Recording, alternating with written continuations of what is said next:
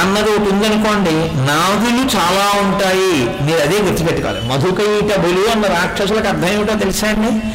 ఒక్క మధు ఒక్క మధుబిందు ఒక తేనె చుక్క ఉందనుకోండి దాని చుట్టూ ఉంటాయి చీమలు. ఒక్క నేను ఉందనుకోండి ఎన్ని నాదులు ఉంటాయో.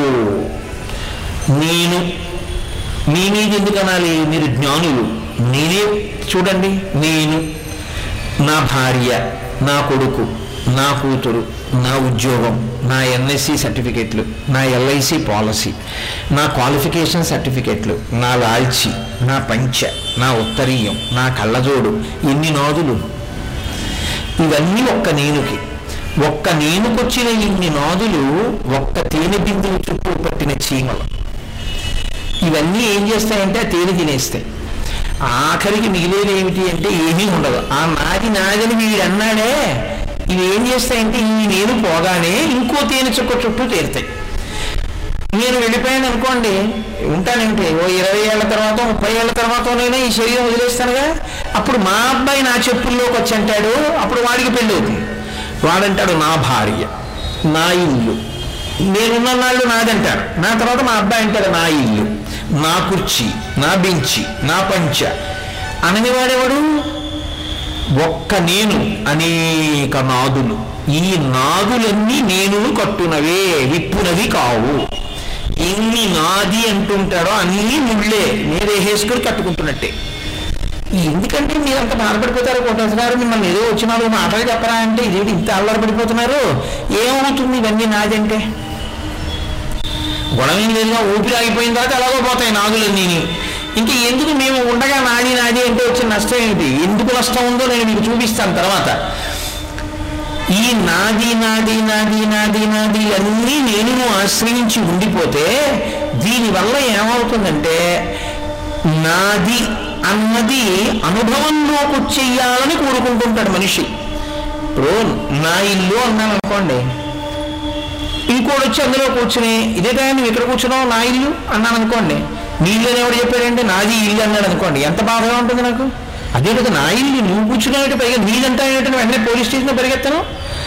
నాది అన్న చోట నాది అన్న భావనలో ఏదైనా తేడా వచ్చిందనుకోండి అనుభవంలో అది వెంటనే క్రోధాన్ని పుట్టిస్తుంది చెల్లెల్ని నాది అన్న అనుభవంలో కోరిక తీరడంలో తీరిందా?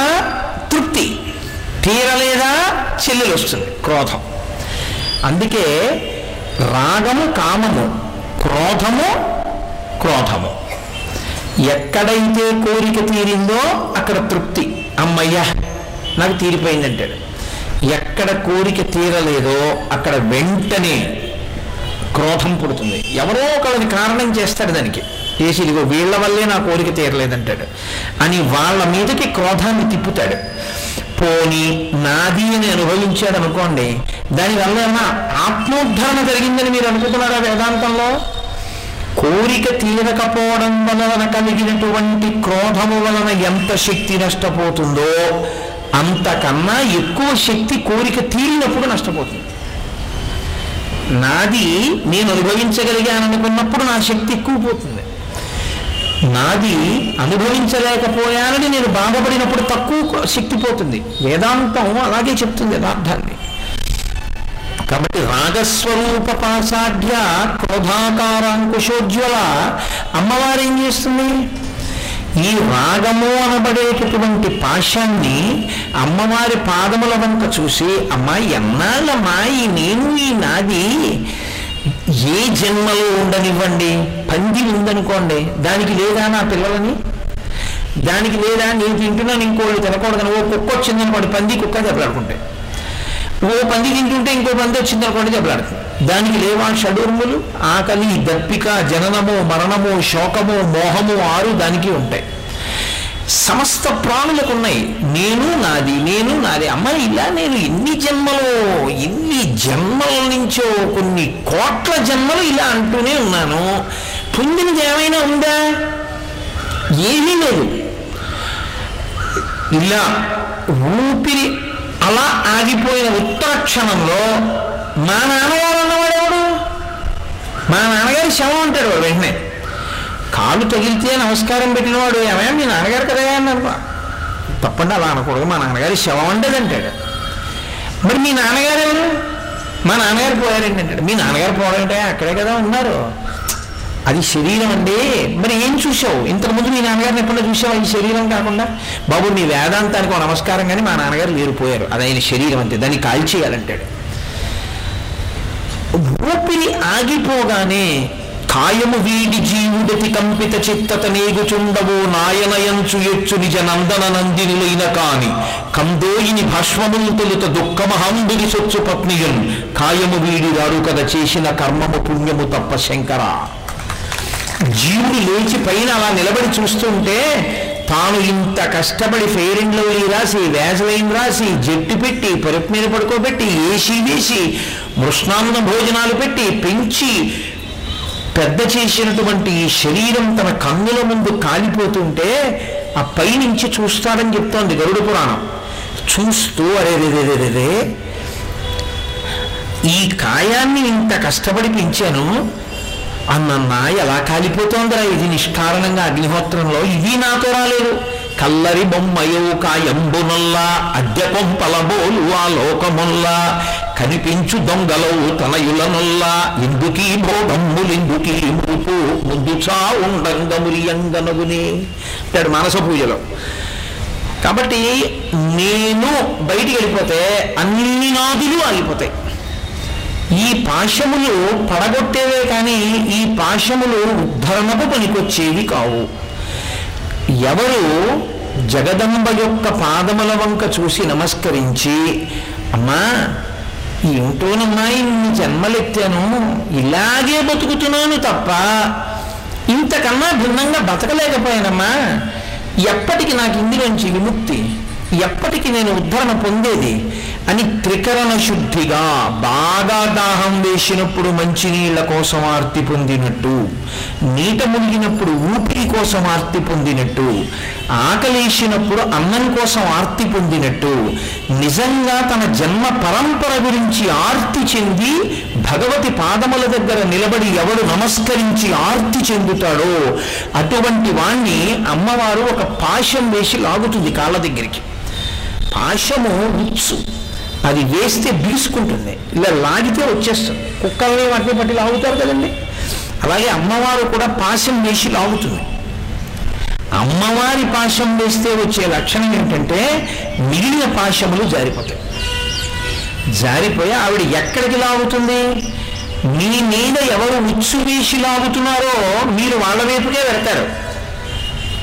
ఉచ్చేసి నేను లాగాను అనుకోండి మీరు నా వైపుకే వస్తారు. అమ్మవారు పాశం వేసి లాగిందనుకోండి అమ్మవారి పాదాలకు దగ్గరగా పెడతారు ఇప్పుడు అమ్మవారు తమ దగ్గరగా తీసుకుంటే వచ్చేటటువంటి మొదటి లక్షణం ఏమిటో తెలుసా అండి? వీడు నా కొడుకు కాదండి. నా కూతురు కాదండి. నా మా ఆవిడ కాదండి. చిచి చిచి ఈ ఇల్లు నాది కాదండి. ఎందుకు వచ్చిన దిక్కుమాల సంత అండి ఇవన్నీని? నాకు ఇవేం వద్దండనేమండవు పూర్వం ఎలా ఉన్నాడో అలాగే ఉంటాడు. ఆ ఏ ఇంట్లో ఉన్నాడో ఆ ఇంట్లోనే ఉంటాడు. ఏ స్త్రీకి భర్తగా ఉన్నాడో ఆ స్త్రీకి భర్తగానే ఉంటాడు. ఏ బిడ్డలకు తండ్రిగా ఉన్నాడో ఆ బిడ్డలకు తండ్రిగా ఉంటాడు. ఏ ఉద్యోగం ఇంతకుముందు చేశాడో ఆ ఉద్యోగమే చేస్తుంటాడు పూర్వం ఎంత ఉత్సాహంగా ఉన్నాడో అంతకన్నా ఉత్సాహంగా ఉంటాడు. కానీ ఎలా ఉంటాడో తెలుసా అండి? ఇవన్నీ భగవతి కరుణ. మా అబ్బాయికి మంచి ఉద్యోగం వచ్చింది. జగదంబ అనుగ్రహం. మా అమ్మాయికి మంచి సంబంధం వచ్చింది. పరదేవత అనుగ్రహం. రెండున్నరకి రావాల్సిన రైలు ఐదు గంటలకు వచ్చింది. అయ్యో పాపం వీడికి నిద్రపోతుందేమో అని అమ్మవారు పడుకోబెట్టించి రైలు లేట్ చేసింది జగదంబ అనుగ్రహం. కోరుకున్న దేవతా దర్శనం అంతరాలయంలో లభించింది. మా అమ్మ పాశం వేసి దగ్గరికి లాక్కుంది. అమ్మ అనుగ్రహం. ఇప్పుడు తన గొప్పతనం? ఏమి లేదు. దేనికైనా అన్నిటికీ ముందు ఎవరిని తీసుకెడతాడంటే అన్నిటికీ జగదంబని పెడతాడు. అప్పుడు స్థితి ఎలా ఉంటుందో తెలుసా అండి? దుర్గా సప్తశతిలో ఓ మంత్రం చెప్తారు. యాదేవీ సర్వభూతేషు క్షుధారూపేణ సంస్థిత నమస్తస్యై నమస్తస్యై నమస్తస్యై నమో నమ. యాదేవీ సర్వభూతేషు లజ్జారూపేణ సంస్థిత నమస్తస్యై నమస్తస్యై నమస్తస్యై నమో నమ. యాదేవీ సర్వభూషేషు భూతేషు నిద్రారూపేణ సంస్థిత నమస్తస్యై నమస్తస్యై నమస్తస్యై నమో నమ. మంచి నిద్ర పట్టింది. జగదంబ అనుగ్రహం. బవలిక తీర్చి మంచి నిద్ర పట్టించింది. ఆకలేసింది. అమ్మవారి అనుగ్రహం లోపల శక్తి తగ్గుతోందిరా. ఏమైనా తిను అని అమ్మ ఆకలి రూపంలో ఉంది. అమ్మ అనుగ్రహం. చక్కగా ఇంత చక్కటి భోజనం. మనం ఉన్న ఊళ్ళో మనం తినేటటువంటి పదార్థాల కల్లా భిన్నమైనటువంటి ఔషధీయుక్తమైనటువంటి పదార్థాలను చక్కగా ఎంత ప్రేమగా వడ్డించి పెట్టారో ఈ దంపతులు జగదంబ ఈ రూపంలో వచ్చి వడ్డించింది. నీకు నీ యోగక్షేమాలను చూసే వ్యక్తి ఉన్నాడు జగదంబ. అలాగే ఆ రూపంలో వచ్చి యోగక్షేమాలను ఎప్పుడూ నిరంతరం కలిపెట్టి కాపాడుతోంది. ఇంతకుముందు తిన్నావు ఇప్పుడు తిన్నావు. ఇంతకుముందు మాట్లాడావు ఇప్పుడు మాట్లాడుతున్నావు. ఇంతకుముందు ఉద్యోగం చేశావు ఇప్పుడు ఉద్యోగం చేశావు. తేడా ఎక్కడొస్తుందో తెలుసాంలే శంకరాచార్యుల వారి మాటల్లో చెప్పాలంటే జపో జల్ప శిల్పం సకలమపి ముద్రా విరచన గతి ప్రాదక్షిణ్యాక్రమణమశనా జాహుతి విధి ప్రణామ సంవేశ సుఖమఖిలమాత్మార్పణ దృశ సపర్యా పర్యాయ స్తమ భవతు ఇన్నే విలసితం. జపో జల్ప ఏది మాట్లాడుతున్నా లోపల ఏమని భావన చేస్తాడంటే వాయువు ఖర్చు అయితే కదండి మాట్లాడడం? ఊపిరి ముందు తీసి ఊపిరి విడిచిపెడుతూ మాట్లాడాలి తప్ప ఊపిరి తీస్తూ మాట్లాడగలరా మీరు? సంభవం కాదు. ఊపిరి తీస్తూ ఎవరు మాట్లాడలేరు. ఇప్పుడు ప్రయత్నించకండి. కావాలంటే తర్వాత చూడండి. ఊపిరి తీస్తూ ఓం అనండి అనలేరు. ఊపిరి విడిచిపెడుతూ ఓం అనండి అనగలరు. కాబట్టి మీరు మాట్లాడాలి అంటే ముందు ఏంటంటే ఊపిరి తీయాలి. ఊపిరి తీయడం ప్రతివాడు తనంత తాను స్వతంత్రంగా చేసేదైతే ఊపిరి తీసుకోలేక చచ్చిపోయిన వాళ్ళు ఒకళ్ళు ఉండకూడదు కోటి మంది వైద్యులు కూడి వచ్చిన కానీ మరణమయ్యడి వ్యాధి మాన్పలేరు ఊపిరి తీసి వదలలేదు చచ్చిపోయాడు. వదిలిన ఊపిరి తీయలేదు చచ్చిపోయాడు. అందరికన్నా సన్నిహితంగా ఎవరున్నారు? మృత్యు ఉంది. తీసే ఊపిరికి విడిచే ఊపిరికి మధ్యలో మృత్యువు నిలబడి ఉంది. ఊపిరి తీస్తే కదా మాట్లాడడం ఊపిరి తీశాను మాట రాయింది. నేను మెదడులో లలితా సహస్రనామ స్తోత్రం గురించి చెప్పాలని చేసినటువంటి భావ పరంపరల చేత నా మూలాధార చక్రం దగ్గర నుంచి కదిలినటువంటి వాయువు పైకొచ్చి సహస్రారం గుండా పైకి వెళ్ళకూడదు కాబట్టి వెనక్కి నెట్టివేయబడితే వెనక్కి నెట్టివేయబడినటువంటి వాయువు నోటిలోకి వచ్చి నాలుక కదలడం చేత ఆ వాయువు నొక్కబడితే అది సొట్టలు బడి వర్ణములై అక్షరములై అక్షరములు పదములై పదములు వాక్యములై వాక్యములు నాలో ఉన్న భావాన్ని పైకి తీసుకొస్తే అవి బయట ఆ వాయువులో తరంగములై మీ అందరి చెవుల్లోకి వెడితే నాలో ఉన్న భావనలు మీలో ఉన్న భావములుగా మారిపోతే సభాభ్య సభాపతిభ్యశ్చవో నమో నమో అని సభా సభాపతి ఒక్కటైపోయింది. ఇన్ని కదలికలు కదుపుతున్న తల్లెవరు జగదంబ? అమ్మ నాకొక్కడికే ఇచ్చింది శక్తి ఒక్క మనుష్య ప్రాణి మాత్రమే. లలితా సహస్రం చదవగలదు. ఒక్క మనుష్య ప్రాణి మాత్రమే. రామరామ అనగలదు. వేరొక ప్రాణి అనలేదు. అలా అనగలిగిన శక్తి నాకొక్కడికే ఇచ్చింది. నేను అని తరించగలను అనకూడదు అని పాడైపోగలను. కాబట్టి అనే శక్తిని ఇచ్చిన అమ్మవారు చిత్రంగా కూర్చుని గుప్తంగా రాసుకుంటూ ఉంటుంది. నీ శక్తి ఇస్తే నువ్వేం మాట్లాడావో నాకు తెలిసి అడుగుతుంది రేపొద్దున కాబట్టి నేను అనవసరపు మాట మాట్లాడను. నేను మాట్లాడితే నాకు జగదంబ ఇచ్చిన అనుగ్రహం కాబట్టి నేను పది మందికి పనికొచ్చేటట్టే మాట్లాడతాను అని అనుకున్నాడు అనుకోండి అదే పూజ. అదే ఎప్పుడూ మంత్రాన్ని అమ్మాయం చేసినట్లు. ఏది చేస్తున్నావో దాని మూలమును నువ్వు తెలుసుకుంటే చాలు. జపో జల్పహ. మాట అమ్మ అనుగ్రహంతో మాట్లాడుతున్నాను. ఇది తెలుసుకుంటే నువ్వు అనవసరపు మాట మాట్లాడలేవు. సకలమపి ముద్రా విరచన. లోకంలో ఈ చేత్తో ఇలా ఏదైనా పట్టుకోవడానికి వీలు కాక కొన్నాళ్ళు పనిచేసిన చెయ్యి తర్వాత పని చేయకపోవడం వల్ల కొన్ని వేల రూపాయల ఓషధులు తీసుకుంటూ కావాలని చేతికి కరెంటు షాక్ కొట్టించుకుంటున్న వాళ్ళు ఉన్నారు. అయినా ఈ వేళ్ళు ఇలా ముడుచుకోవట్లేదు వాళ్ళకి. ఈ చెయ్యి ఇలా పైకి లేవట్లేదు. కానీ ఈ ఐదు వేళ్ళు ఇలాగ మూసుకునేటట్టు ఈ చెయ్యి ఎలా కావాలంటే అలా కదిలేటట్టు నన్ను అనుగ్రహించింది. నా తల్లి యొక్క అనుగ్రహం ఉంది కాబట్టి నా శరీరం ఇలా కదులుతోంది. నా తల్లి అనుగ్రహం నాలో ఉండి ఇటువంటి కదలికలు నాకిస్తే నేను ఇలా ఇలా ఎలా కదిపి చూపించగలను? ఈ కాళ్ళు కదిలే శక్తి అమ్మవారు ఇచ్చింది. ఎంతో మంది కదలలేకపోతున్నారు. నేను కదలగలుగుతున్నాను. అమ్మవారు ఉంది శక్తి రూపంలో కాబట్టి నడవగలుగుతున్నాను. అనుకుని అమ్మా నీ అనుగ్రహం అమ్మా ఈ కాలు తీసి కాలు ఇయగలుగుతున్నాను ఎందరో నడవలేక ఈడుస్తున్నారమ్మా. కర్ర పట్టుకుని నడుస్తున్నారమ్మా. చాలా మంది ఇలా కూర్చోలేక మోకాళ్ళ నొప్పులని వైద్యాలు చేయించుకుంటున్నారమ్మా. నీ అనుగ్రహం కర్ర పట్టుకోకుండా అలా మెట్లు ఎక్కొచ్చి దీని మీద కూర్చుంటున్నానమ్మా నీ అనుగ్రహం లేకపోతే అమ్మా ఇలా ఎలా మడుచుకుంటాను? నీ అనుగ్రహం లేకుండా ఎలా ఎక్కుతాను? నీ అనుగ్రహం లేకుండా ఎలా నడుస్తాను? నా కదలికలలో నువ్వు ఉన్నావమ్మా నమస్కారం చేసి మీరు ఉంటే మీరు అక్కర్లేని చోటుకి ఎలా వెళతారు? పనికిమాలిన చోటికి మీరు వెళ్ళలేరు. మీ కదలికల ఎందు మీరు అమ్మవారిని చూసుకోవడం మీకు వస్తే మీరు కదిలి వేసిన ప్రతి అడుగు మీరు పరదేవతకి చేసిన ప్రదక్షిణమే. కొత్త పూజ ఉండదు ఇక దానికి. కాబట్టి జపో జల్ప శిల్పం సకలమపి ముద్రా విరచన గతి ప్రదక్షిణ్య క్రమణవచన జహుతి విధి. ఇంతకుముందు తిన్నాడు.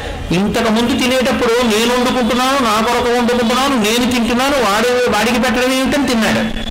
ఇప్పుడు అలా తినడు. నేను తినడం ఏమిటి? అగ్నిహోత్రుడు నా ఇంటి పాచకుడై ఎందుకు వండి పెడుతున్నాడు నాకు?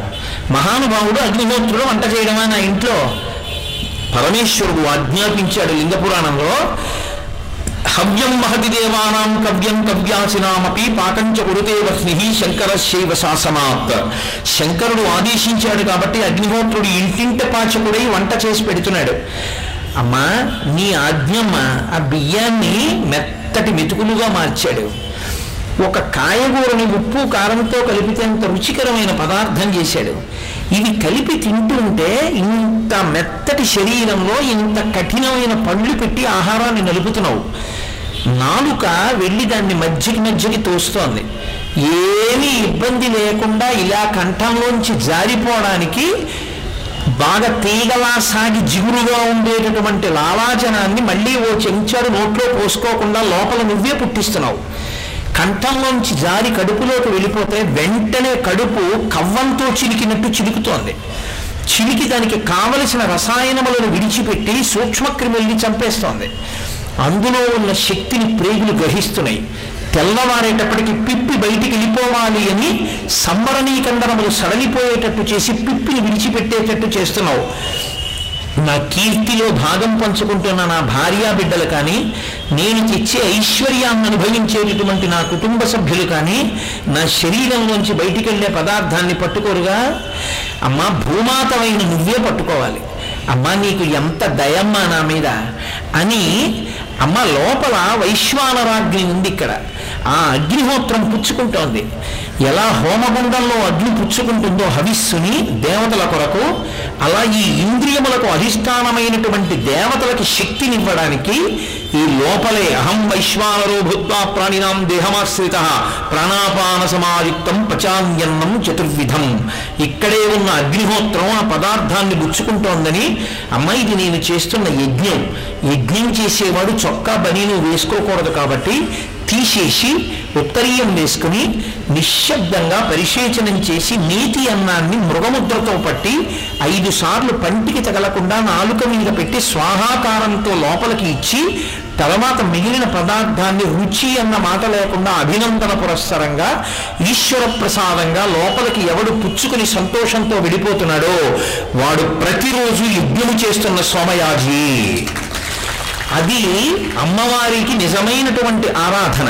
అంతేకాని నువ్వు వండి తీసుకెళ్ళి పాయసం అక్కడ పెట్టి నీకు లోపల జీర్ణం చేస్తున్న తల్లి ఆవిడ అన్న భావన లేకుండా ఒకరికి పెట్టడానికి నువ్వు ఏడిచి బ్రతికినటువంటి బ్రతుకులో పరదేవత యొక్క పూజ ఎక్కడుంది? కాబట్టి రాగస్వరూప పాశాఢ్య అంటే మీరు చేసేటటువంటి పనులను అమ్మవారు తీసేయదు. మీరు ఎలా ఉన్నారో అలాగే ఉంటారు. కొడుకు మీద ప్రేమ అలాగే ఉంటుంది. కానీ కొడుకు మీద ప్రేమకి కారణం ఏదవుతుందంటే అమ్మ లోకంలో కొడుకులు లేక ఎందరో బాధపడుతున్నారు. ఓ కొడుకుంటే బాగుందని బెంగ పెట్టేసుకున్న వాళ్ళు ఉన్నారమ్మా. నువ్వు ఎంత అనుగ్రహం వర్షించావమ్మా? నాకు కొడుకునిచ్చావా ఆ కొడుకుని యోగ్యుణ్ణి చేశావా?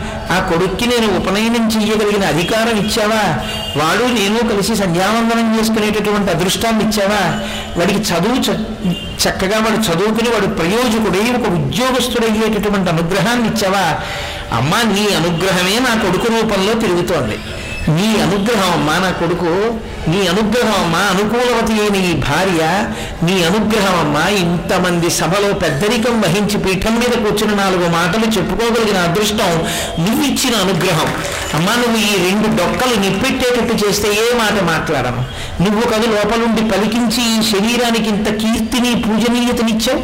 దీనికి ఒక పూలదండ వేయించావు? ఊరు కాని ఊర్లో నేను వచ్చి కూర్చుంటే ఇంతమంది వచ్చి కూర్చుని నిలబడి వింటున్నారంటే అది నాదా తల్లి? గొప్పతనం? తల్లి నువ్వు లోపల ఉండి నా చేత పలికించి నా మేధయందు నిలబడి నన్ను ఇంత అనుగ్రహించావా? అమ్మా నీకు నమస్కారం. అని మీరు అనుకుంటే మీరేది మానేశారు నాకు చెప్పండి. మీరు ఉపన్యాసం చెప్పడం మానేశారా? మీ కొడుకుతో ఉండడం మానేశారా? పాయసం తినడం మానేశారా? మీ భార్యతో ఉండడం మానేశారా? ఏది మానేశారా? నాగండం మానేశారు అంతే.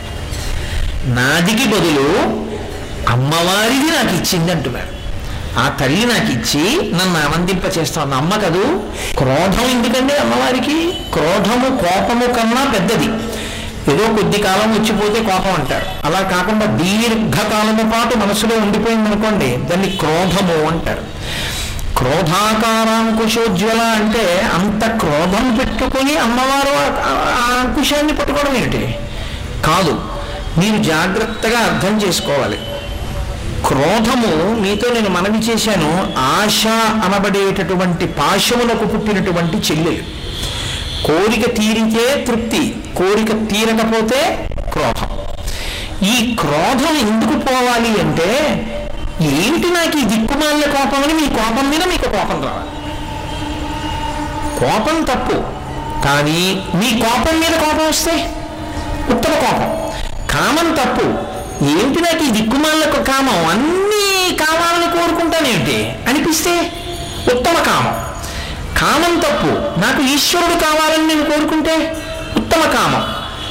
క్రోధం తప్పు. అలా ఉండకూడదయా అని చెప్పి మీ క్రోధాన్ని మీరు వశం చేసుకోగలిగితే మీది ఉత్తమమైన క్రోధం. మీ కోపం మీద మీకు కోపం వస్తుంది అనుకోండి ఏంటంటే నాకు ఈ దిక్కుమాల కోపం అస్తమానం చటుక్కుని వచ్చేస్తుంది ఆ కోపం వచ్చినప్పుడు పక్కన పెట్టి కొంచెం సరళంగా నేను మాట్లాడలేనా? అని మీకు బాధ కలిగింది అనుకోండి. మీ కోపం మీద కోపం మీకు ఎప్పుడు వచ్చిందో అప్పుడు మీరు ధన్యులైపోయారని గుర్తు.